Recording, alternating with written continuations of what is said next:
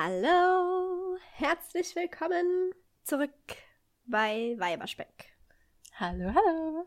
Ja, herzlich willkommen zurück. Wir haben ja in den letzten beiden Folgen über Sissys Lieb schon sehr ausgiebig geredet. Das hat uns ja Pauline schon sehr, sehr ausgiebig vorgestellt. Und ja, wir hoffen natürlich, dass euch die Folgen gefallen haben. Aber das Ende ihres Lebens hat ja gefehlt. Das haben wir extra ausgelassen, weil wir darüber eine separate Folge machen wollten. Weil wir sind ja selber zwei kleine True Crime Junkies, tief in unseren Herzen. Mhm. Wirklich, ich glaube, hätten wir keinen Kostümkunde-Podcast gemacht, wäre das meine zweite Wahl gewesen als Podcast-Thema. Echt? Ich glaube, Na, ich ja. glaube, ich hätte eher so einen, ich hätte einen Geschichtspodcast, glaube ich, den noch vorgeschlagen. Oder das wäre mein Favorite gewesen, ein Serienpodcast. Uh. Das wäre wär so cool, cool gewesen. Stell dir mal mhm. vor, wir machen so eine Staffel lang nur Gossip Girl. Und wir sprechen da alle Folgen und so. Oder Sex and the City Podcast oder Handmaid's uh. Tale Podcast. Oh mein Gott, ein Handmaid's Tale Podcast. Oh. Ja, Mann. Ja, wer weiß, was die Zukunft noch so bringt. ja, seid gespannt. Man kann ja nie wissen. Obwohl ich auch gedacht habe, eigentlich müsste es auch so einen Sissy-Podcast geben, weil ihr Leben ist so lang und so mhm. komplex und so facettenreich. Und eigentlich würde es sich echt lohnen, da so eine ganze Podcast-Reihe draus zu machen. Ja. Also, falls es ein Museum oder so da draußen gibt, was daran Interesse hätte, wir würden als Partner bereitstehen. yes. Oh mein Gott, das wäre richtig cool. Anyways, bevor das wir jetzt hier in so, ein, in so ein schwarzes Loch fallen mit anderen Podcast-Ideen, führen wir erstmal diesen Podcast zu Ende. Jawohl. Äh, yes. Was trinkst du denn heute für einen Tee? Machen wir erstmal unsere kleine Teerunde. Würde ich vorschlagen. Mm. Ich habe mir heute einen richtig, richtig leckeren Chai-Tee gemacht. Der ist so der ist so würzig, weißt du was ich meine? Der schmeckt so intensiv mm. und es schmeckt so gut. Und es tut richtig gut gerade. Denn heute darf ich ja lauschen und mich zurücklehnen und da ist so ein leckerer Chai-Tea genau das Richtige. Das stimmt. Ich habe heute einen Kaffee, weil ich bin heute die erzählende Partei hier in unserer Sitzung und brauche deswegen, muss deswegen wach sein. deswegen Aha. gibt es heute einen Kaffee. Also wir besprechen zwar heute ein sehr trauriges Thema, aber nichtsdestotrotz bin ich sehr gespannt und interessiert, was du uns heute alles so zu erzählen hast. Mhm. Ja, wir, wie gesagt, wir behandeln ja heute den Mord von Kaiserin Elisabeth von Österreich. Aber ich möchte natürlich noch mal ein bisschen auch die, das haben wir ja in der allerersten Folge schon gemacht in diesem Blog über das zweite Rokoko, dass wir das Zeitgeschehen ein bisschen beleuchtet haben. Und dieser Mord ist ja sowas von ein Kind seiner Zeit. Deswegen möchte ich noch mal ein bisschen drauf eingehen, wie diese Anarchistenszene überhaupt entstanden ist und warum der Mörder von Elisabeth sich dieser Anarchistenszene so zugehörig gefühlt hat. So zugehörig, dass er tatsächlich dafür eine der großen, großen Häupter der, äh, der Geschichte ja, ausgelöscht hat, kann man das so sagen? ähm, ja. Umgebracht hat? Umgebracht hat, ja. So, so krass wollte ich jetzt nicht hier auf den. Ja, egal. Anyways, wir starten heute die Folge mit einem Zitat von Sissy. Ja, ich dachte, das ist ganz passend, um die Folge einzuleiten, weil es einfach diese Tat oder das Ende Sissys Lebens oder die Art, wie es geendet hat, so perfekt porträtiert, als hätte sie es irgendwie gewusst. Um, ähm, anyways, here we go. Die Schweizer. Ihr Gebirg ist herrlich, ihre Uhren gehen gut, doch für uns ist höchst gefährlich ihre Königsmörderbrut. Das ist tatsächlich ein Originalzitat von Sissy, das hat sie in einem ihrer Tagebücher niedergeschrieben und das hat sie niedergeschrieben kurz bevor sie tatsächlich zu dieser Zeit nach Genf gefahren ist. Das haben wir in der letzten Folge schon gehört. Ja, wir starten direkt mit diesem Zitat in die Folge rein. Erstmal in ja, wo befinden wir uns eigentlich gerade in, in der Zeit und im Zeitgeschehen? Nach wie vor natürlich im 19. Jahrhundert sind wir hier und in unserer Biedermeier-Folge haben wir ja schon angesprochen, dass zu Beginn hier eine große Politikverdrossenheit geherrscht hat. Das gilt natürlich für die breite Masse der Gesellschaft, denn ein kleiner Teil wendet sich immer mehr dem Anarchismus zu. Vor allem natürlich in den Elendsquartieren äh, und Elendsvierteln der großen Städte bekommen die Anarchisten Zuspruch, denn Anarchismus Ich denke natürlich, das habt ihr vielleicht äh, schon gehört, diesen, dieses Wort oder diese Bezeichnung. Anarchismus ist einfach die Aushebelung jeglicher Staatsgewalten und jeglicher Herrschaftsformen. Also die Anarchisten sind wirklich für eine Gesellschaft, in der keiner das Sagen hat, wenn man das so möchte, wenn man das so, kann man das so formulieren? Ja, ich denke schon. Oder vielleicht in der halt jeder für sich selbst das Sagen hat. Genau, also, in der jeder über also. sich selbst bestimmt. Ja, genau, das ist eine bessere Art und Weise, das zu äh, auszudrücken, denn dann macht nämlich das, was ich gleich sage, auch viel mehr Sinn. Dankeschön. Kein Problem. genau, weil natürlich gerade in den, wir haben ja hier Monarchien noch als Staatsformen in den, in den Ländern Europas. Und natürlich sind Monarchien sehr oder Monarchen sehr hochgestellt in der Gesellschaft und werden aber einfach in diese, in diese Rolle reingeboren. Also sie müssen nicht dafür arbeiten. Und das ist natürlich gerade in Elendsviertel, in denen sich die Leute zu der Zeit wirklich krumm und schief gebuckelt haben vor lauter Arbeit, gar nicht gern gesehen. Kann man auch irgendwie nachvollziehen, aber gut, Anarchismus ist vielleicht ein bisschen extrem. Aber gut, das sei jetzt mal dahingestellt. Auf jeden Fall kann man aber auch dazu noch notieren, dass der Großteil der Gesellschaft tatsächlich überhaupt nicht empfänglich für diese Denkweise ist. Und so werden die Anarchisten immer aufdringlicher und sie versuchen mit vielen Mitteln Leute für sich zu gewinnen.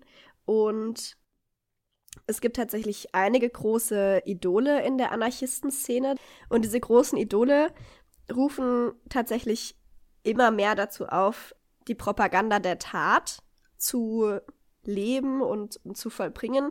Propaganda der Tat meint natürlich hier nicht Tat im Sinne von Handzettel irgendwo an die Laternenmasten schlagen, sondern Propaganda der Tat meint hier konkret, dass man wirklich Taten vollbringen soll, die den Leuten die Augen öffnen sollen. Und das verstehen die meisten tatsächlich als, ja, als Terroranschläge, die zu verüben sind und zu schmieden sind, die Pläne dafür. Und das tun einige Mitglieder dann auch. Man muss hier aber nochmal ganz, ganz klar unterschreiben zwischen Anarchisten und Terroranarchisten. Das ist tatsächlich ein sehr kleiner Teil dieser Szene, der sich dazu entschließt, so weit zu gehen. Aber dieser kleine Teil beginnt tatsächlich Pläne für Terroranschläge zu schmieden und äh, sie planen Morde an Mitgliedern der Adelshäuser, der Aristokratie, Aristokratie. Also nur weil man kein Monarch war, war man nicht unbedingt sicher. Also auch äh, auch Richter und Staatsanwälte werden hier tatsächlich als Opfer ausgewählt. Und es wurden im Laufe des 19. Jahrhunderts viele Anschläge verübt auf, habe ich ja gerade schon gesagt, Monarchen, Monarchen, Politiker und die Aristokratie. Und einige davon endeten sogar tödlich, wie zum Beispiel der Anschlag auf Zar Alexander II. 1881. Und das war tatsächlich ein Anschlag, der die Gesellschaft sehr getroffen hat. Und vor allem verrückterweise hat der Mann ja vorher schon fünf Anschläge oder was? Ja, ja, also Zar Alexander II. hat vorher schon einige Anschläge überlebt, 506 Stück. Und ich glaube, es meine, ich meine, es, ich meine, es war der siebte, der ihn dann tatsächlich wirklich tödlich erwischt hat. Und das Ziel der Anarchisten war ja durch diese Anschläge tatsächlich die Sympathie der Gesellschaft zu gewinnen oder der Menschen zu gewinnen, damit die Menschen halt einfach sehen, wie schlecht die Monarchie ist für die Elendsklasse, also die Arbeiterklasse in dem Fall zum Beispiel. Und das ging aber richtig nach hinten los. Also die Gesellschaft hat dann eher mit den, mit den Opfern sympathisiert und hat sich noch mehr verschlossen vor diesen Gedanken und vor diesem Gedankengut der Anarchisten vor allen Dingen. Ja, wo wir schon beim Thema Elisabeth sind, die Täter haben tatsächlich mehrmals Kaiser Franz Josef auch ins Visier genommen. Also er hat, ich glaube, 53, also kurz nachdem er die Revolution so äh, niedergeschlagen hat, wurde tatsächlich ein Anschlag auf ihn verübt, den er aber entgehen konnte. Also er konnte sich da rauswinden aus dieser Situation. Es wollte jemand mit die, auf ihn einstechen. Aber ja, er hat diesen Anschlag überlebt. Das war aber tatsächlich auch nicht der einzige. Es war, wurde mehrmals zumindest Anschläge geplant auf Franz Josef. Aber die wurden zum Glück nie tödlich ausgeführt, zumindest. Und ich habe ja in der Folge über die Mode schon erwähnt, dass die Pressefreiheit 1863 in Preußen aufgehoben wurde. Und 1884 folgte dann auch Österreich und der Ausnahmezustand wurde ausgerufen. So konnte die Regierung ganz einfach die Pressefreiheit aufheben. Also das, so haben sie das angestellt tatsächlich, weil du kannst natürlich nicht einfach die Pressefreiheit aufheben. Das ist meistens kein Ereignis, was alleine vonstatten geht. Und diese, dieser, diese Ausrufung des Ausnahmezustands hatte tatsächlich noch mehr Sachen zur Folge. Und das waren zum Beispiel die einmal die Freiheit an der Person, die damit nicht mehr gegeben war. Das Versammlungsrecht war aufgehoben und aus dem Grund, dass die ähm, Anarchistenszene natürlich Publikationen herausge äh, herausgegeben hat. Also das wollte man damit strafbar machen tatsächlich, weil diese Publikationen damals als schädlich für das Regime empfunden wurden. Wobei man hier tatsächlich auch ganz konkret sagen muss, dass wirklich auch Sachen in diesen Blättern geschrieben wurden, die mit Sicherheit, wenn ich die als Monarch lesen würde, mir auch anders werden würde und ich mir vielleicht auch überlegen würde, ob man die nicht irgendwie verbieten kann, diese Blätter. Also da standen wirklich böse Sachen teilweise drin. Und äh, trotz der Zensur gab es damals allein in Wien noch acht Zeitschriften, die aus dem Untergrund von Anarchisten verbreitet wurden. Also man hat hier wirklich sein, sein Härtestes versucht, aber diese Anarchistenszene war so so stark und auch so gut vernetzt durch äh, neue Technologien wie zum Beispiel den Telegraphen, dass es, ja, dass man trotz dieser, dieser harten Versuchungen einfach ähm, immer noch so viele Zeitschriften hatte. Und diese Bewegung der Anarchisten ist natürlich nicht von ungefähr entstanden. Und zwar gab es damals äh, zwar eine immer breiter werdende Mittelklasse, also so ein, Bürgertum, das haben wir ja auch schon euch verraten in der anderen Folge. Aber die Armen wurden tatsächlich immer ärmer im Vergleich zu, den, äh, zu der Mittelklasse und der oberen Klasse. Und sie mussten immer für einen noch geringeren Tageslohn arbeiten im Vergleich zu den Lebenshaltung, Lebenshaltungskosten. Die mussten wirklich an ihre körperlichen Limits gehen, durch äh, schwere Eisenbahnschwellen zu verlegen, Steinkohle abzubauen und so weiter und so fort. Also es war wirklich, es wurde immer härter für die äh, ärmere Gesellschaft, ihren Lebensunterhalt zu verdienen und wurden aber dafür im Gegenzug nicht von der Gesellschaft geachtet, wie man das vielleicht sich so vorstellen würde, wenn jemand für dich diese Arbeit macht und gewinnt Steinkohle für dich, was ein verdammt schwerer Job ist und verdammt auf die Gesundheit geht vor allen Dingen. Sie wurden stattdessen einfach von der Gesellschaft immer mehr verachtet und auch immer mehr sich selbst überlassen. Und wie eben schon gesagt, entstand die Anarchie äh, oder die anarchistische Bewegung genau aus dieser Not heraus und zwar äh, und, äh, gleichzeitig by the way, mit der sozialistischen Bewegung, was ich ganz interessant finde. Und zwar nicht nur in einzelnen Städten Europas, sondern wirklich auf mehreren Kontinenten gleichzeitig. Also ich habe einige Zeitungsausschnitte gelesen aus amerikanischen Zeitungen zum Beispiel. Dort war genau zur gleichen Zeit die gleiche Situation, dass man diese anarchistische Szene mehr, immer mehr sieht, dass sie immer mehr entsteht und sich bildet und sich formiert auch tatsächlich, aber dass man auch gleichzeitig diese Sozi äh, sozialistische Bewegung immer mehr vermerken kann. Ja, was ja auch Sinn ergibt, weil es ja im Prinzip dieselbe, dasselbe genau. Gedankengut nur halt ja. auf unterschiedliche Weise Richtig. interpretiert und ausgelegt. Richtig, genau. Ja, und natürlich, es hat Pauline ja gerade schon ganz richtig festgestellt, dass es natürlich theoretisch das gleiche Gedankengut ist, aber halt einfach anders äh, formuliert und anders gelebt vor allen Dingen. Und die Anarchisten hatten wirklich auch einschlägige Parolen in ihrem Repertoire, wie kein Stein bleibt auf dem anderen zum Beispiel. Und ja, durch diese Parolen und durch ihre, durch ihren Einsatz, durch ihre Existenz, waren sie tatsächlich bald wirklich ein Teil des Bildes in den armen Vierteln der Städte. Also es war irgendwann auch gar nicht mehr wirklich wegzudenken. Viele Leute waren nicht einverstanden mit dieser Bewegung, aber es war einfach man wusste manchmal nicht so richtig, was man dagegen machen soll, weil letztendlich, solange sie nichts Schlimmes getan haben, und das war ja der Großteil der Anarchisten, konnte man ja auch nicht wirklich was dagegen unternehmen. Ich habe ja gerade schon gesagt, dass diese Terror-Anarchisten war wirklich ein kleiner Teil dieser Szene. Und ja, diesen kleinen, also die Leute, die sich dieser Anarchistenszene im Allgemeinen angeschlossen haben, reichten tatsächlich von jung bis alt. Doch vor allem tatsächlich junge Querdenker, würde man heute vielleicht sagen, waren tatsächlich anfällig und leicht, glaube ich natürlich. Ne? Also wenn du einfach so einen jungen Hüpfer vor dir stehen hast, der noch nichts weiß von der Welt, dann ist er einfach vielleicht ein bisschen leichter zu überzeugen und mit solchen einschlägigen Propagandaparolen leichter zu überzeugen ähm, von deiner Mission oder von deinem Gedankengut, was du halt gerade verbreiten möchtest. Also sie waren einfach leichte Beute. Und so ein junger Querdenker war tatsächlich auch ein gewisser Luigi Lugeni. Der wurde als unehelicher Sohn einer italienischen Gastarbeiterin in Frankreich geboren. Und ja, das heißt, ihm wurden schon von Anfang an keine wirklich guten Karten ausgeteilt. Am 22. Oktober 1873 ist er geboren, wurde dann von seiner Mutter ins Kinderheim nach Italien gegeben, denn die Kinderheime sind ja staatlich gefördert und als italienische Staatsbürgerin war es ihr nicht erlaubt, ihren Sohn in ein französisches Kinderheim zu stecken. Das heißt, Luigi Lucchini wuchs in Italien auf. Und von dort kam er dann, wie das so üblich ist, in mehrere Pflegefamilien.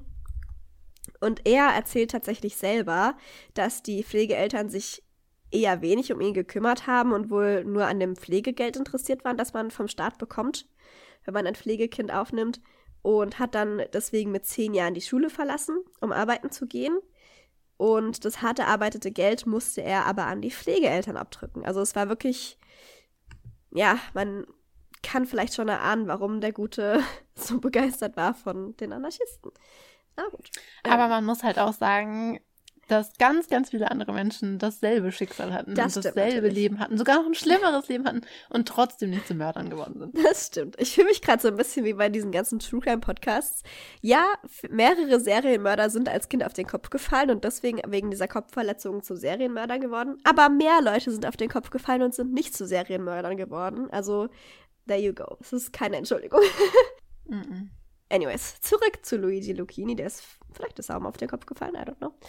Mit 16 Jahren, vor allen Dingen aber, äh, nachdem er jetzt schon sechs Jahre für seine Pflegeeltern malochen gegangen war, das muss man wirklich so sagen, er hatte wirklich schwere Jobs, ging er von zu Hause weg und hielt sich von nun an in, als Tagelöhner über Wasser. Also er hat immer tageweise sich Arbeit gesucht, was natürlich, dann hast du einfach keine Möglichkeit, dir irgendeinen Luxus zu leisten. Er wanderte dann in die Schweiz, also wirklich wanderte, nicht wanderte aus, sondern er lief in die Schweiz, wo er sich ein besseres Leben erhoffte. Aber auch hier ging das vier Jahre lang praktisch genauso weiter für ihn. Also harte Arbeit, kaum Geld äh, und von der Gesellschaft verachtet, hat er hier versucht, sich über Wasser zu halten. Und nachdem er kein Glück, auch nicht in der Schweiz finden konnte, beschloss er mit ein paar Kameraden zusammen nach Budapest zu gehen, um dort sein Glück zu suchen. Aber wie so oft in Lucinis Leben war auch Budapest nicht besser zu ihm. Also ganz im Gegenteil tatsächlich. Er hat dort gar keine Arbeit gefunden und schon nach zwei Wochen musste er wieder äh, den Weg nach Italien oder halt woanders hin antreten. Der hat dann einen unfreiwilligen Umweg nach Italien zurückgemacht. Da wollte er eigentlich nicht wieder hin, aber durch Polizeikontrollen wurde er wieder nach Italien abgeschoben, mehr oder weniger. Und 1894, also wir springen jetzt ein bisschen in der Zeit nach vorne, zu ja, einem Meilenstein eigentlich in Lucinis Leben, kann man so sagen. Er wurde nämlich ins Militär eingezogen und diente dort drei Jahre. In dieser Zeit ging es Lucchini tatsächlich zum ersten Mal seit langem nicht schlecht. Also er musste sich nicht wirklich darum kümmern, eine neue Arbeit immer zu finden. Er hatte einen geregelten Tag, musste sich keine Sorgen um Unterkunft und Verpflegung machen. Also eigentlich sollte man meinen, dass dieser Militärdienst gut für ihn war. Er war tatsächlich aber immer weiter aufmüpfig, was seine Vorgesetzten natürlich nicht gut gefiel und sie hatten ihn deswegen wohl auch öfter mal auf dem Pika. Und trotzdem leistete er tatsächlich offenbar gute Arbeit, denn einer seiner Vorgesetzten, das war ein Rittmeister aus dem Hause Aragon, hat ihn als Diener in seine persönlichen Dienste mitgenommen, auf sein Palais in, Pal äh, Palais, Palais in Palermo. Und weil, weil Lucchini tatsächlich nach seinem Militärdienst, also nach diesen drei Jahren, keine Arbeit finden konnte. Mal wieder. Und dieser Rittmeister hat das gesehen und hat die Not gesehen und hat die netterweise bei sich aufgenommen. Und jeder andere würde jetzt natürlich denken, ach wie cool, das freut mich aber, dass äh, mein Vorgesetzter so ein netter Mensch ist und mir endlich nach der ganzen jahrelangen schweren Arbeit eine Chance geben will, im Leben aufzusteigen. Und Lucchini fand das aber total blöd. Der fand das richtig scheiße und fühlte sich eher wirklich gedemütigt dadurch und hat es dann auch nur widerwillig angenommen, dieses Jobangebot. Und ja, man kann sich jetzt vorstellen, dass jemand, der widerwillig einen Job annimmt, diesen Job auch nicht lange macht. Er hat nach nur drei Monaten schon wieder gekündigt und ging zum zweiten Mal in die Schweiz. Da war er ja schon davor. Es geht tatsächlich auch nicht eindeutig aus den Quellen hervor, ob Lucchini in einem Netzwerk mit anderen Anarchisten stand, also ob er Kontakt hatte zu anderen Anarchisten. Manche sagen ja, manche sagen nein. Ich denke, dass es durchaus realistisch ist, ehrlich gesagt, dass er sich zumindest mit einigen gleichgesinnten Menschen umgeben hat. Das ist ja, man zieht ja eigentlich immer das an, was man auch selber ausstrahlt. Und er hat nicht viel übrig für Monarchen und Aristokraten und teilt schnell die Meinung der großen Anarchisten in der Zeit, die das in ihren Werken immer weiter publizieren und immer weiter verbreiten, die diese Monarchen tatsächlich als Parasiten bezeichnen, was ich einen interessanten Standpunkt finde, by the way, weil Parasit ist eigentlich jemand, der nur nimmt und nur nimmt und nichts gibt. Und ich meine, wenn du ein Land regierst... Na gut, aber es gab ja auch genug Könige. Ja, du musst es halt von der anderen Seite aus sehen. Es gab genug Könige und Herrscher, die haben keine Arbeit geleistet oder keine gute Arbeit geleistet, hm, waren sehr faul, haben sehr ihr Leben nur genossen, anstatt zu arbeiten. Und selbst wenn sie arbeiten, ich will mich hier auf gar keine Seite stellen, aber es ist natürlich schon ein Fakt, dass das Menschen sind, die von vornherein in ein sehr gutes Leben geboren werden, ohne mhm. dafür etwas zu tun. Weißt du, sie erarbeiten sich diesen Platz, den sie haben, ja nicht, sondern werden da reingeboren, werden in Reichtum reingeboren, in Wohlstand, in Macht. Und dass es andere Menschen, die von Geburt an nur Elend und Armut kennen, dass es die natürlich ärgert, finde ich, ist auch logisch. Das stimmt natürlich, ja. Und trotzdem kein Grund, einen Mord zu begehen. Nein. Nein, nein, auf jeden Fall. Also, das habe ich ja, das kann ich nur noch mal betonen, dass wirklich die Anarchisten waren zwar ein Teil des Bildes in diesen Elendsvierteln, aber auf gar keinen Fall, auch damals nicht in diesen e Elendsvierteln die Norm. Also selbst der Großteil damals in den Elendsvierteln fand diese Ideen blöd oder irgendwie komisch und man hat sich nicht wirklich, also die Anarchistenszene, wenn man sich Quellen durchliest, die diese Anarchistenszene behandeln, dann kann man manchmal dem Gedanken verfallen, dass damals alle Leute Anarchisten waren. Genauso wie man ganz einfach auch dem Gedanken verfallen kann, wenn man Quellen durchliest über die Monarchen dieser Zeit, dass damals alle Leute Könige und Fürsten waren. Das war natürlich auch nicht so. Genau, das möchte ich nur nochmal hier klarstellen, dass wirklich auch in den Elendsvierteln, wo die Anarchisten ja zu Hause waren, selbst da waren sie tatsächlich noch eine Minderheit. Aber so viel nochmal dazu. Wir gehen nochmal ein Stückchen weiter, und zwar ins Jahr 1898, ins Frühjahr. Und zwar ist da was ganz ähm, Entscheidendes passiert für Luigi Lucchini, also nicht ihm persönlich, sondern in der Weltgeschichte. Und zwar gab es in Mailand einen Arbeiteraufstand. Also die Arbeiter sind auf die Straße gegangen, um gegen die schlechten Bedingungen zu demonstrieren und ihren Unmut kundzutun. Und der damalige italienische König Umberto I. hat diesen Aufstand einfach sehr brutal und sehr gewalttätig niedergeschlagen. Und auf der Seite der Arbeiter gab es tatsächlich sehr viele Tote und nochmal mehr Schwerverletzte durch diese Niederschlagung. Und das hat Luigi Lucchini so wütend gemacht, dass er Rache geschworen hat. Also das war wirklich der Gipfel des Eisbergs, der Tropfen ähm, in das volle Fass, was äh, Luigi Lucchini wirklich zum Überkochen gebracht hat. Und er war ja gerade in der Schweiz, das habe ich ja schon gesagt, und weil ihm das Geld für eine Reise nach Italien gefehlt hat und somit die Möglichkeit auf ein Attentat auf den italienischen König, weil er wollte sich eigentlich direkt an diesem König rächen und den König umbringen, beschloss er, die Monarchie in Genf zu treffen. Was nicht absurd und auch nicht so schwierig war, weil Genf war zu der Zeit eine sehr beliebte und belebte Stadt vor allen Dingen, in der ständig High Society und Royalty an und abreisten. Also es ist ja in Genf nicht so ungewöhnlich, dass man mit einem Monarchen in der gleichen Stadt residiert. Kurzer Fun fact hier am Rande. Damals reisten die Monarchen tatsächlich immer unter einem Decknamen, um ihre Identität zu wahren und entspannt und unerkannt zu reisen. Und in Genf und auch in anderen Städten Europas gab es immer wieder Zeitschriften, ganze Listen veröffentlicht haben mit den verschiedenen Decknamen, und wer sich dahinter verbarg. Also, wenn man gelesen hat, dass oder mitbekommen hat, dass die Gräfin von Hohenems, wie sich Sissy zum Beispiel genannt hat, anreist, dann wusste jeder, dass es Sissy ist. Also, ja, Zweck verfehlt, würde ich sagen. Aber naja, zurück zu Lucchini. Lucchini wusste von einem geplanten Besuch von Henri Philippe Marie d'Orléans, der Sohn des Herzogs von Chartres, und begann einen Plan für ein Attentat zu schmieden. Also er wollte diesen ähm, Sohn des Herzogs umbringen. Und äh, da er kein Geld hatte für eine Pistole, oder ein Säbel wurde eine Pfeile zur Mordwaffe gewählt, die er von drei Seiten angespitzt hat, so dass man tatsächlich, so dass sie tatsächlich scharf genug war, um jemanden damit ernsthaft zu verletzen. Ja, dann der große Plot-Twist. Henri d'Orléans musste seinen Besuch kurzfristig absagen. Und so waren Luigis Pläne in den Wind geschlagen. Er besann sich zurück auf wirklich gute menschliche Werte, schrieb ein Buch darüber und heute kennen wir ihn alle unter dem Pseudonym Martha Stewart. War natürlich nur Spaß. das ist leider so nicht passiert. Schön wär's. Denn sein nächstes Opfer ließ tatsächlich nicht lange auf sich warten.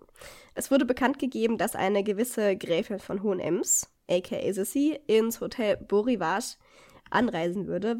Sissy reiste tatsächlich gerne nach Genf, denn sie konnte dort einigermaßen unerkannt durch die Straßen laufen. Die Genfer waren sehr entspannt, was Begegnungen von regierenden Köpfen, wenn man so möchte, angeht. Also in Wien konnte sie sich zum Beispiel nicht so frei auf der Straße bewegen.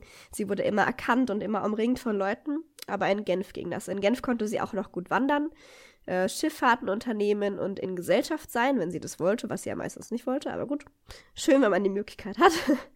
Und meistens wohnte sie dort mit ihrer Entourage in dem äh, gleichen Hotel, dem Bon Rivage, was ich eben schon erwähnt habe. Und dort gibt es bis heute eine Sissy Suite die noch genauso eingerichtet ist wie damals zu ihren Lebzeiten, by the way. Also mit den alten Möbeln von damals und das Zimmer, in dem Sissy untergebracht war. Das waren mehrere Zimmer in einer Suite. Und das Zimmer, in dem Sissy untergebracht war, in dieser Suite, hat sogar noch heute die Klingel an der Wand um die Pagen oder Zimmermädchen zu rufen und deswegen weiß man auch ganz genau, in welchem Zimmer Sissy geschlafen hat. Man kann die Suite tatsächlich auch einfach noch buchen. Also es ist nicht nur ein Muse Museumsteil oder nicht nur für bestimmte Leute vorbehalten, sondern ihr da draußen könntet einfach hingehen und diese Sissy Suite buchen für schlappe 3000 Franken die Nacht. Ich habe mich schlau gemacht, dass ihr es nicht machen müsst. Um, exklusive Frühstück, dieser Preis natürlich. Aber dafür habt ihr dann 125 Quadratmeter mit Seeblick. Yay. Anyways, wir gehen zurück. Und zwar, Sissy ist ja schon angereist, sie ist eingecheckt im Beau, Beau Rivage und am 5. September ersucht dann der Polizeipräsident eine Audienz mit der Kaiserin einfach um die Kaiserin auch zu warnen, dass sehr eine große Anarchistenszene in Genf vorhanden ist. Denn die Schweiz, noch ein witziger Fun Fact, hatte tatsächlich damals eine sehr lose Asylantenpolitik. Also alle Leute, die des Landes verwiesen wurden, in jedem anderen Land in Europa, sind gefühlt in die Schweiz gegangen. Deswegen hatte die Schweiz tatsächlich eine sehr hohe, eine sehr hohe Anarchistenquote, wenn man so, wenn man so möchte. Anyways, diese Warnung des Polizeipräsidenten schlägt Sissi komplett in den Wind. Der Polizeipräsident bietet an, dass die Kaiserin unter den Schutz der Kantonspolizei gestellt werden kann. Also sie bietet er ihr einfach an, ähm, um sie zu beschützen. Aber Sissi ist der Meinung, dass diese Polizei sie mehr überwachen möchte. Und deswegen ja, schlägt sie das aus, lehnt dankend ab. Ja, und das hat sie tatsächlich alles in ihrem Tagebuch festgehalten. Also deswegen weiß man das so genau, warum sie das abgelehnt hat. Sonst würde man sich jetzt denken, ist ja komisch, dass sie so eine nette, so einen netten Vorschlag einfach ablehnt. Aber ja, sie hatte einfach Angst. Na, so komisch ist es eigentlich nicht, weil sie hat ja immer, wo sie war, keinen Polizeischutz gehabt, was ja absolut unnatürlich ja, war. Normalerweise hatte ja jeder König, Königin, sonst was hatte Schutz aber sie nicht. Nirgendwo. Ja. Von daher wundert mich das überhaupt nicht, dass sie sagt, nö. das stimmt. Nee, aber gerade in der Zeit, also Sissy ist ja sehr viel Gress, sie war ja sehr selten in Wien, haben wir ja schon in der anderen Folge gehört. Und sie hat tatsächlich nirgendwo Polizeischutz beantragt. Was, ich meine, die anderen Monarchen hatten nicht umsonst immer Polizeischutz, weil eben zu dem Zeitpunkt so viele Anschläge verübt wurden. Aber ja. Anyways, Sissy hat das einfach ausgeschlagen. Und zwar springen wir, wir waren gerade beim 5. September, der Polizeipräsident kommt zu ihr und ähm, bietet ihr Schutz an, lehnt sie ab. Wir springen jetzt zum 9. September, weil da ist tatsächlich in den Tagebüchern der Gräfin Irma Starey was vermerkt, was ich einen richtig krassen Zufall fand, weil an diesem Tag sind äh, Sissy und die Gräfin ein bisschen spazieren gegangen in Genf äh, sie haben sich ein paar Sachen angeschaut, kauften ein bisschen ein. Und natürlich wäre Sissy nicht Sissy, wenn sie, wenn sich dieses Umherlaufen nicht über mehrere Stunden gezogen hätte. Und so wurde es langsam dunkel und aus den Tagebüchern der Gräfin wissen wir, dass sie sich tatsächlich in die Gegend von Genf verlaufen haben, in der Luigi Lucchini hauste. Also das finde ich ein richtig krassen Zufall und der, der Gräfin war auch sehr mulmig zumut. Das war natürlich kein gutes Viertel, wie ihr euch vorstellen könnt. Aber Sissy blieb da echt tough und marschierte einfach weiter. Und sie fanden dann auch irgendwann wieder zurück zu dem Hotel. Aber ja, das fand ich so einen krassen Zufall, dass ich euch das nicht vorenthalten wollte. Und am 10. September haben sie eine Schifffahrt geplant, um weiter nach Kur zu fahren, wo Sissy ihre Kur fortsetzen wollte. Und das Schiff, das öffentliche Schiff, by the way, also sie hat keinen privaten Dampfer genommen, sondern die Genève, das heißt ein öffentliches Schiff, das immer im äh, Hafen von Genf vor Anker gelegen hat, fährt um 13.40 Uhr ab und sie machen sich natürlich dementsprechend auf den Weg zum Hafen oder zum Kai, wo dieses Schiff vor Anker liegt, um auf das Schiff zu gehen und eben nach Co zu fahren und denken sich natürlich nichts Böses dabei. Und als sie ein paar hundert Meter vor dem Kai angekommen sind, kommt plötzlich ein Mann auf Elisabeth zu und es sieht so aus, als ob er ihr gegen die Brust haut. Also das sagen auch mehrere Augenzeugenberichte, dass sie gar nicht wirklich gesehen haben, dass er ihr irgendwas in die Brust gerammt hat. Also mehrere Passanten wurden natürlich von der Polizei danach befragt und sie sind diesem äh, Angreifer dann auch hinterhergerannt, weil sie dachten, er hätte die Kaiser oder diese Frau, sie konnten nämlich die Kaiserin auch nicht identifizieren.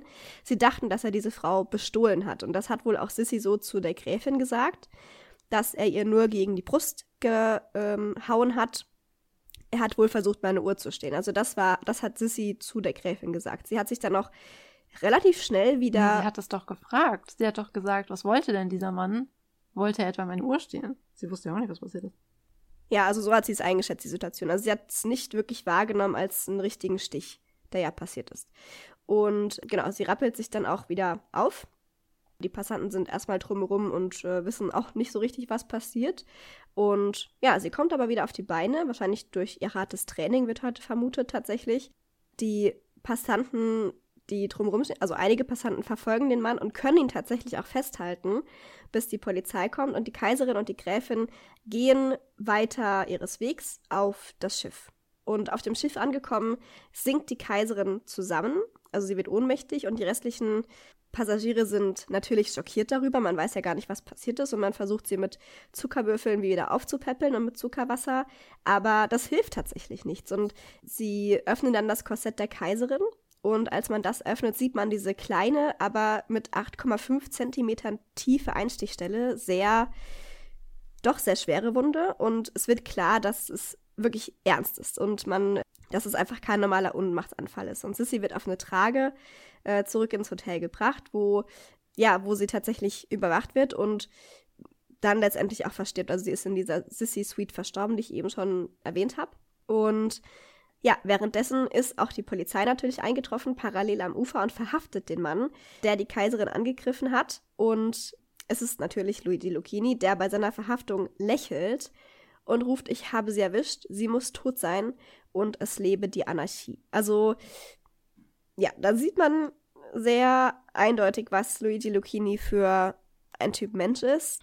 Nach Sissys Tod wurde tatsächlich, es wurde eine Obduktion vorgeschlagen, der Franz Josef aber nicht zugestimmt hat. Dann hat man sich auf eine Teilobduktion geeinigt, denn ähm, das hat Franz Josef als nicht ganz so schmerzhaft empfunden für sich selber, also für sein Gewissen.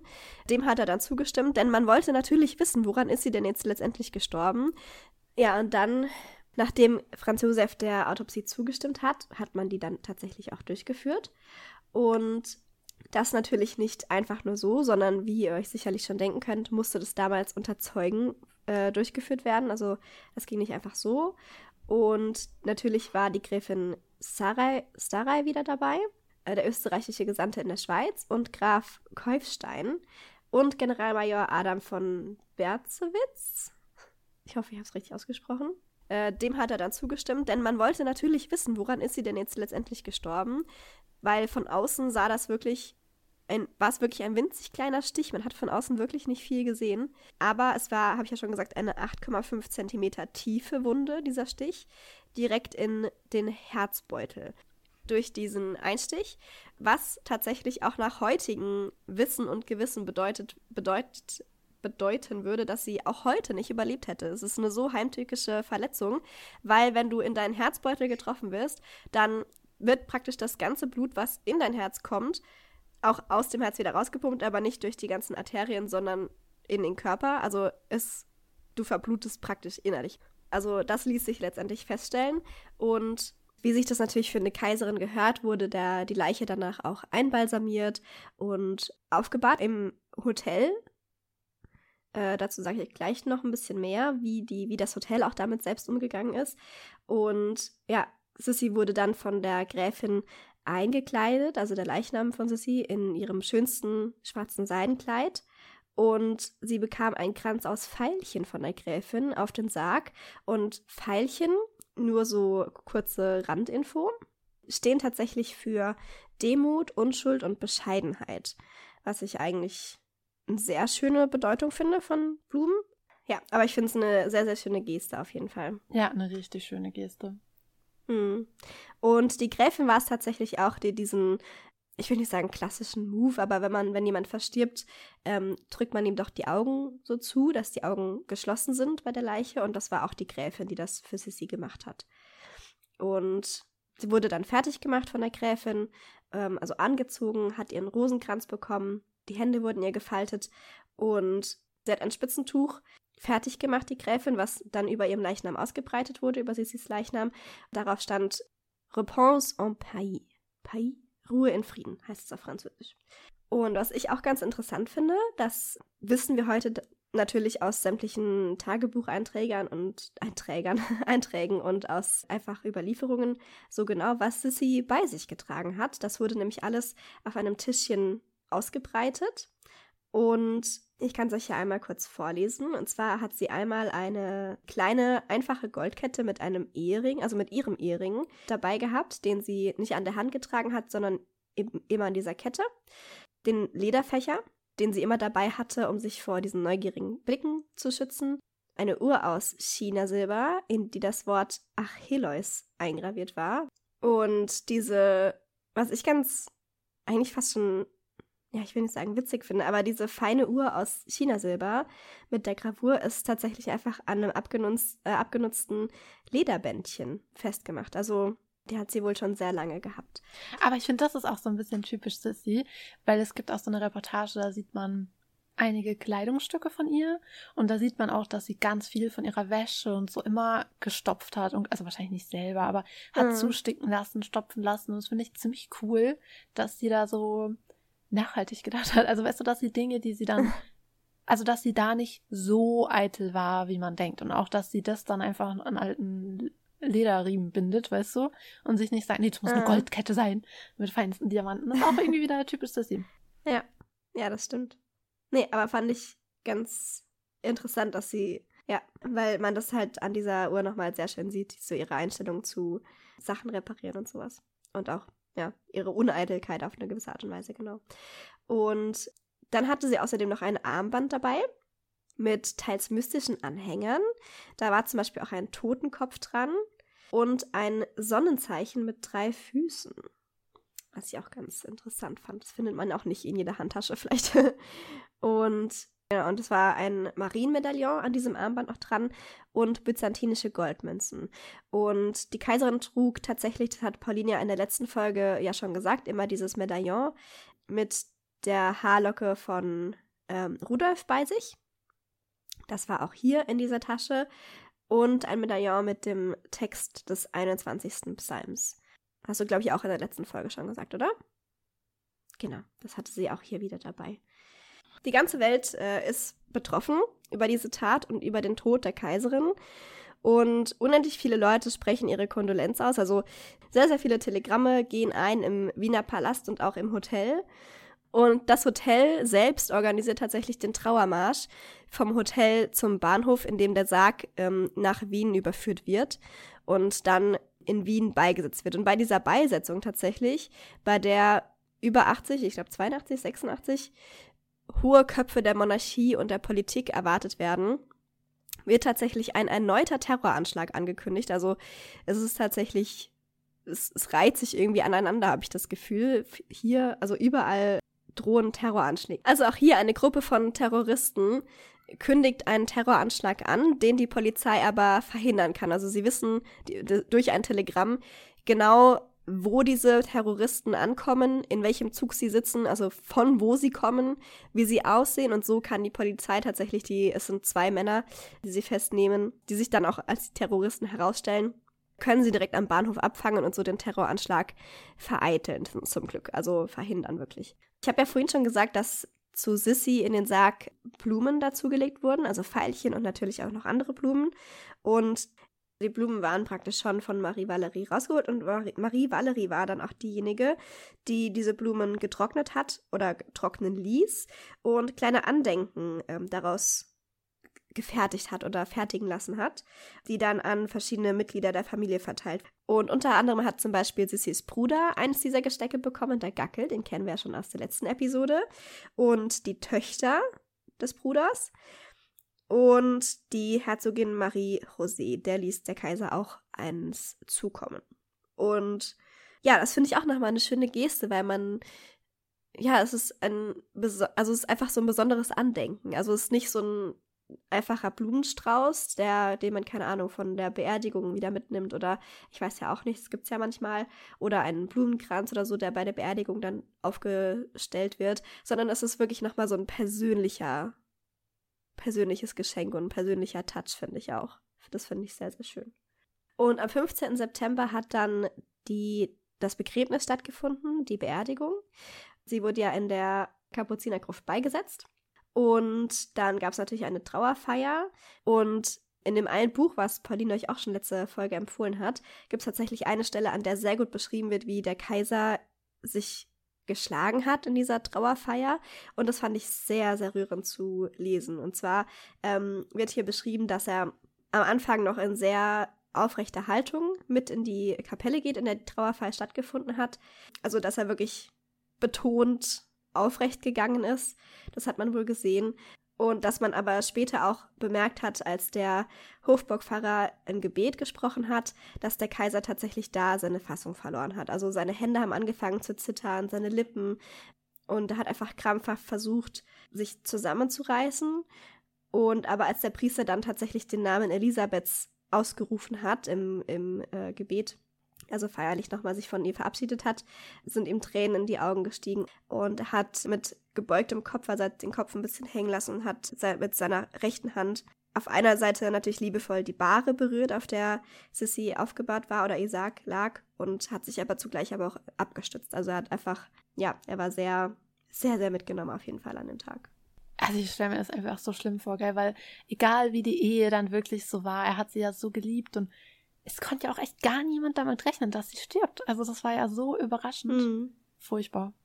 Ja, und generell, also ich meine, es ist auch einfach furchtbar, wenn du deinen Partner verlierst, mit dem du jahrelang verheiratet warst. Ob es jetzt wirklich eine glückliche Ehe war oder weiß ich ja auch nicht, aber das ist einfach so ein Einschnitt in dein Leben, weil du einfach, ja, deinen Lebenspartner verlierst. Also. Ja, furchtbar. Ganz furchtbar. Ja. Aber das ist auch, also die Tochter, die Gisela, hat auch gesagt, als sie gehört hat, die Mutter ist tot, hat sie auch gleich gesagt, das kann doch gar nicht wahr sein, die vergreifen sich doch nicht an Frauen. Also das ist das, was wir auch vorhin schon gesagt ja. haben. Dass es gab natürlich diese anarchistischen Anschläge schon länger und auch auf Frauen. Also es ist nicht so, dass das niemals in diesem Leben vorgekommen wäre. Aber eigentlich hat man nicht so damit gerechnet.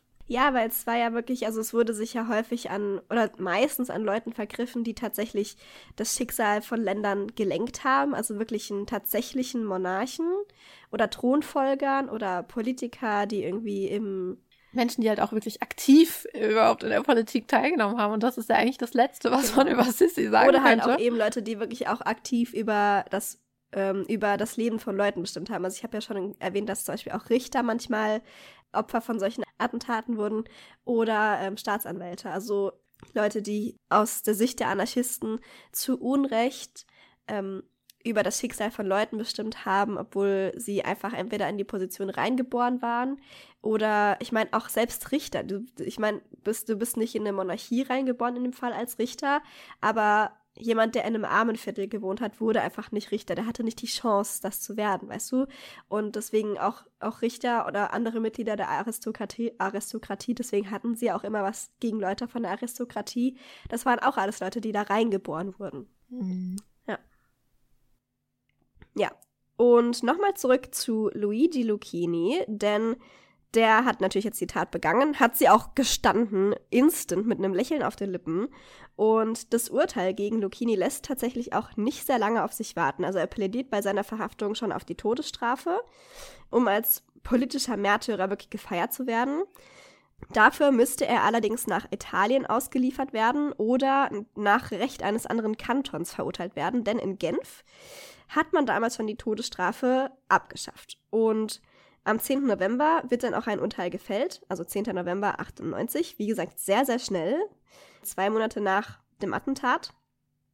Und er wird nach Genfer Recht verurteilt, er wird nicht ausgeliefert, zu lebenslanger Kerkerhaft. Und das war natürlich ein Sieg des Rechts sozusagen und äh, gleichzeitig ein Schlag ins Gesicht für Luigi Lucchini, weil ja, dadurch ihm praktisch dieses politische Märtyrertum einfach verweigert wurde. Und einige Sachen zu diesem Attentat sind bis heute nicht hundertprozentig geklärt, wie zum Beispiel, ob Luigi Lucchini tatsächlich bei seiner Tat alleine gehandelt hat, ob er alleine diese Tat geplant hat oder ob er Komplizen hat.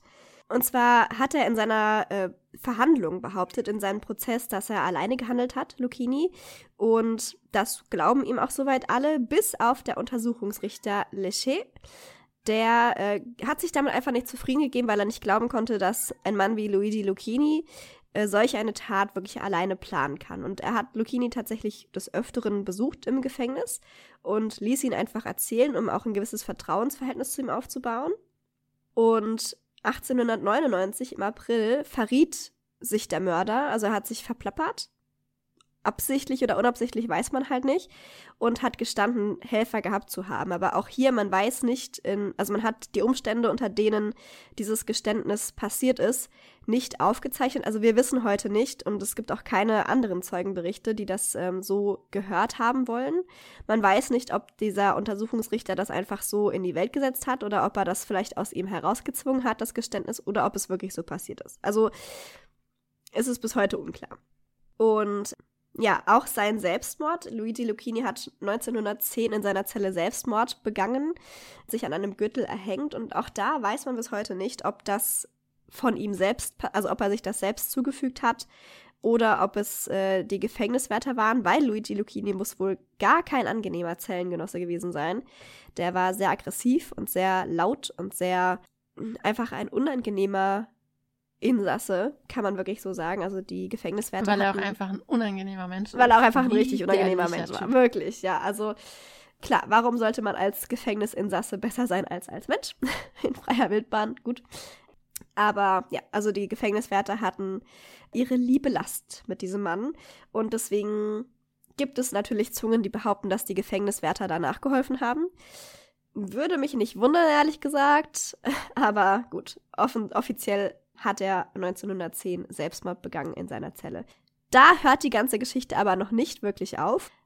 Bevor wir, bevor ich aber die nächste Sache tatsächlich euch erzähle, ganz kurze Triggerwarnung. Wenn ihr sehr leicht beseitet seid und sehr schnell sehr gegruselt seid, dann packen wir euch natürlich wieder einen Timestamp in die Beschreibung dieser Folge, zu dem ihr skippen könnt. Denn der nächste Teil ist wirklich ein bisschen, das ist ein bisschen scary. Und zwar hat man tatsächlich den Kopf des Leichnams abgetrennt bei Luigi, um das Hirn zu untersuchen. Denn zu diesem Zeitpunkt kam eine neue Form der, ähm, ja, ist eine Art der Pathologie auf. Phrenologie nennt sich das, die menschliche Eigenschaften durch Untersuchungen von Hirnen versucht zu klären. Also man hat versucht zu klären oder man hat versucht herauszufinden, ob es in einem Gehirn ob man an einem Gehirn bestimmte Veranlagungen, wie zum Beispiel die Veranlagung zum Morden, sehen kann. Was ich super interessant finde. Und diese Obduktion hat tatsächlich der gleiche Arzt durchgeführt, der auch die Obduktion an Sissy vorgenommen hat. Man hat an Sissy eine Teilobduktion vorgenommen, um die wirkliche Todesursache zu klären. Das war äh, der Genfer Professor Louis Megevin. Ich hoffe, ich habe es richtig ausgesprochen. Und ja, finde ich super, super interessant. Ja, und dann ist dieses, äh, man hat das Gehirn von Lucchini tatsächlich noch relativ lange aufbewahrt. Es stand lange Zeit im Narrenturm in Wien. Im Jahr 2000 wurde Luigi Lucchinis Schädel tatsächlich erst beigesetzt. Also so lange hat man das Hirn und auch den Schädel noch aufbewahrt in der, in der Flüssigkeit. Und zwar wurde der auf dem Zentralfriedhof in Wien beigesetzt. Das ist ein Friedhof, wo auch andere Pathologie Teile Leichen? Wie sagt man denn dazu? Wo die Pathologiestation regelmäßig ihre Forschungsleichen begräbt. Und äh, dieser, dieses Grab tatsächlich fand ich auch einen interessanten Fakt. Nicht, dass es irgendwas zur Sache beiträgt, aber just, you know, damit ihr es mal gehört habt. Dieser, dieses Grab, in dem Luigi Lucchinis Kopf begraben ist, ist tatsächlich nur acht Kilometer, und zwar ziemlich genau, von der Kaisergruft entfernt. Also, ja, damit könnt ihr jetzt anfangen, was ihr wollt mit dieser Information, aber ich fand es irgendwie eine interessante Information, weil acht Kilometer sind nicht viel. Mm -mm. Ja, oh mein Gott. Das waren alle meine Stichpunkte. okay, das war doch eine zwar echt, also ich weiß auch nicht, wie man es nennen soll, eine bewegende Geschichte, mhm. weil ich Ich finde, so ein Ende hat gar niemand verdient. Also gar niemand hat es verdient, ermordet zu werden und schon fünfmal nicht wegen so einem Quatsch. Weißt du, was ich meine? Ja. Wenn du was verändern willst in der Welt, dann mach's auf anständige Art und Weise. Aber wer gibt dir das Recht, jemand anderem das Leben zu nehmen, den du nicht mal kennst, von dem du nichts weißt? Und vor allem, meinst du wirklich, du wirst eine gute demokratische Republik gründen können, eine gute neue Gesellschaft gründen können, aufgebaut auf Mord und Totschlag? Also ich mhm. bezweifle es sehr stark. Ja. Ja, das finde ich auch. Also ich meine, wir sind ja in der Demokratie aufgewachsen und ich kann mir auch ehrlich gesagt nicht vorstellen, in einer anderen Regierungsform zu leben. Aber wer möchte, also wirklich, ich meine, ohne, ich versuche es ohne Wertung zu sagen, aber ich zum Beispiel für mich kann mir nicht vorstellen, in einer anarchistischen Gesellschaft zu leben, weil ich persönlich aber auch einfach so ein Weichei bin. Ich würde nicht das verlangen, was ich brauche und deswegen wäre ich einfach keine gute Anarchistin. Vielleicht, I don't know. Aber ja, wie Pauline schon gesagt hat, es gibt so viele andere Wege, eine neue, neue Regierungsform ins Leben zu rufen. Aber ja, also ich meine, es ist ja, gibt ja immer noch Länder heutzutage auf dieser Welt, in der die Leute immer noch das Gefühl haben, dass sie mit ihrer Regierung nicht zufrieden sind und immer noch das Gefühl haben, dass Anarchie und Terror der einzige Weg raus sind aus dieser Regierungsform. Wo ich mir auch manchmal denke, habt ihr nichts gelernt? von, also von dem Rest der, von dem Rest der Geschichte. Also, ach, naja, egal. Weil es so auch gar nicht sein muss. Also auch nee. in der Zeit musste es nicht so sein. Es gab ja durchaus, ich meine, das siehst du ja auch bei diesen sozialistischen Strömungen und mhm. so. Es mhm. gibt ja immer die und die, es gibt immer ja, die Radikalen natürlich. und die Gemäßigten, das ist ja immer so. Aber da sieht man ja, dass es durchaus auch gemäßigt geht. Und letztendlich hat sich ja auch was geändert. Letztendlich gibt es ja auch das Kaiserreich nicht mehr aus verschiedenen Gründen. Ja. Und letztendlich hat ja auch die Arbeiterbewegung gewonnen, weißt du, was ich meine? Mhm.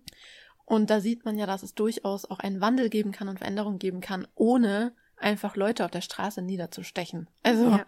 das sollte niemals der Weg sein für, zu gar Ja, und ich finde es halt so krass, weil ich meine, 1898 ist jetzt gerade mal 124 Jahre her. Stimmt das?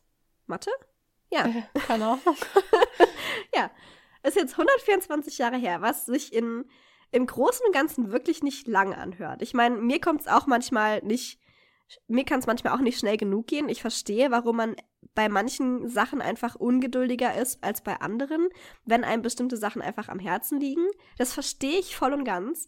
Aber also gerade zu dem Zeitpunkt, es hat sich ja damals 1898 war ja schon so ein krasser Umbruch in den letzten 50 Jahren passiert, dass einem doch bewusst gewesen sein muss, dass der nächste Umbruch nicht so lange dauert. Weißt du, wie ich meine? Also dann waren es ja nur noch, keine Ahnung, nicht mal 20 Jahre, bis die Monarchie abgeschafft war.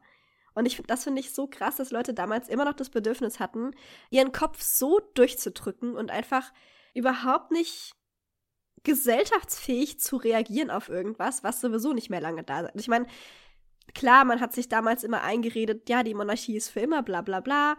Und vielleicht dachte man das auch wirklich, aber ich finde, man kann rückblickend auf 1898 zurück, zurückblicken und sagen, die Gesellschaft war schon so im Umbruch, dass man sich vielleicht auch hätte denken können, dass es so zumindest nicht lange weitergeht. Weißt du?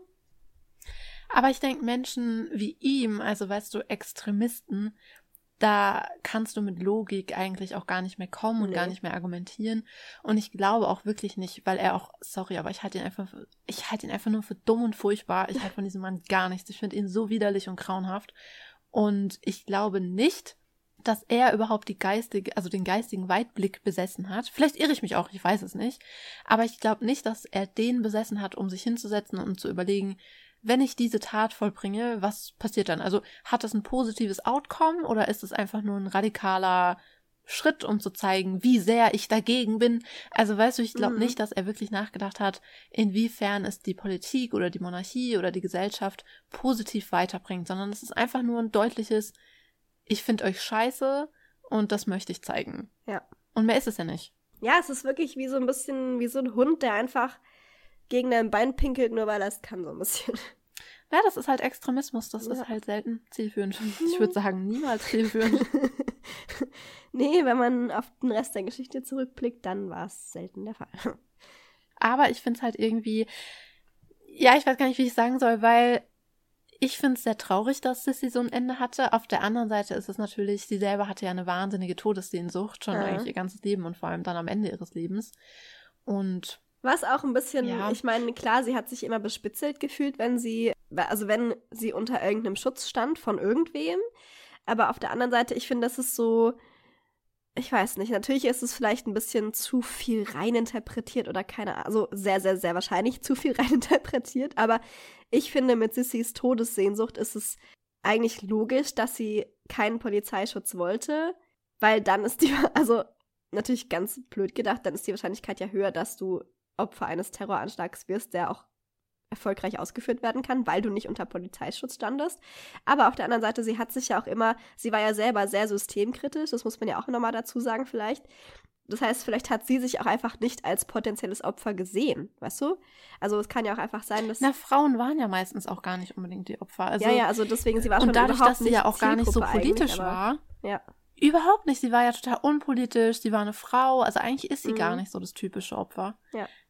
Und eigentlich natürlich, also konnte er ja nicht wissen, aber sie war ja selber eben sehr monarchiekritisch. Ja. Und deshalb hat er eigentlich wirklich so das dümmste Opfer. Also kein ja. Opfer wäre okay gewesen, ja. aber eigentlich war das ein richtig dummes Opfer. Ja, das kann man vielleicht auch nochmal dazu sagen, dass sie ja in ihren Gedichten hat sie es ja sehr, ähm, sehr betont immer, dass sie sehr systemkritisch ist und auch die Monarchie und diese ganzen Staatsformen sehr kritisch sieht. Aber die Gedichte kamen ja erst nach ihrem Tod raus. Also das, äh, ja, deswegen meinte Pauline gerade, das konnte er ja nicht wissen, weil einfach diese Gedichte noch nicht zugänglich waren zu dem Zeitpunkt, zu dem er sie ermordet hat.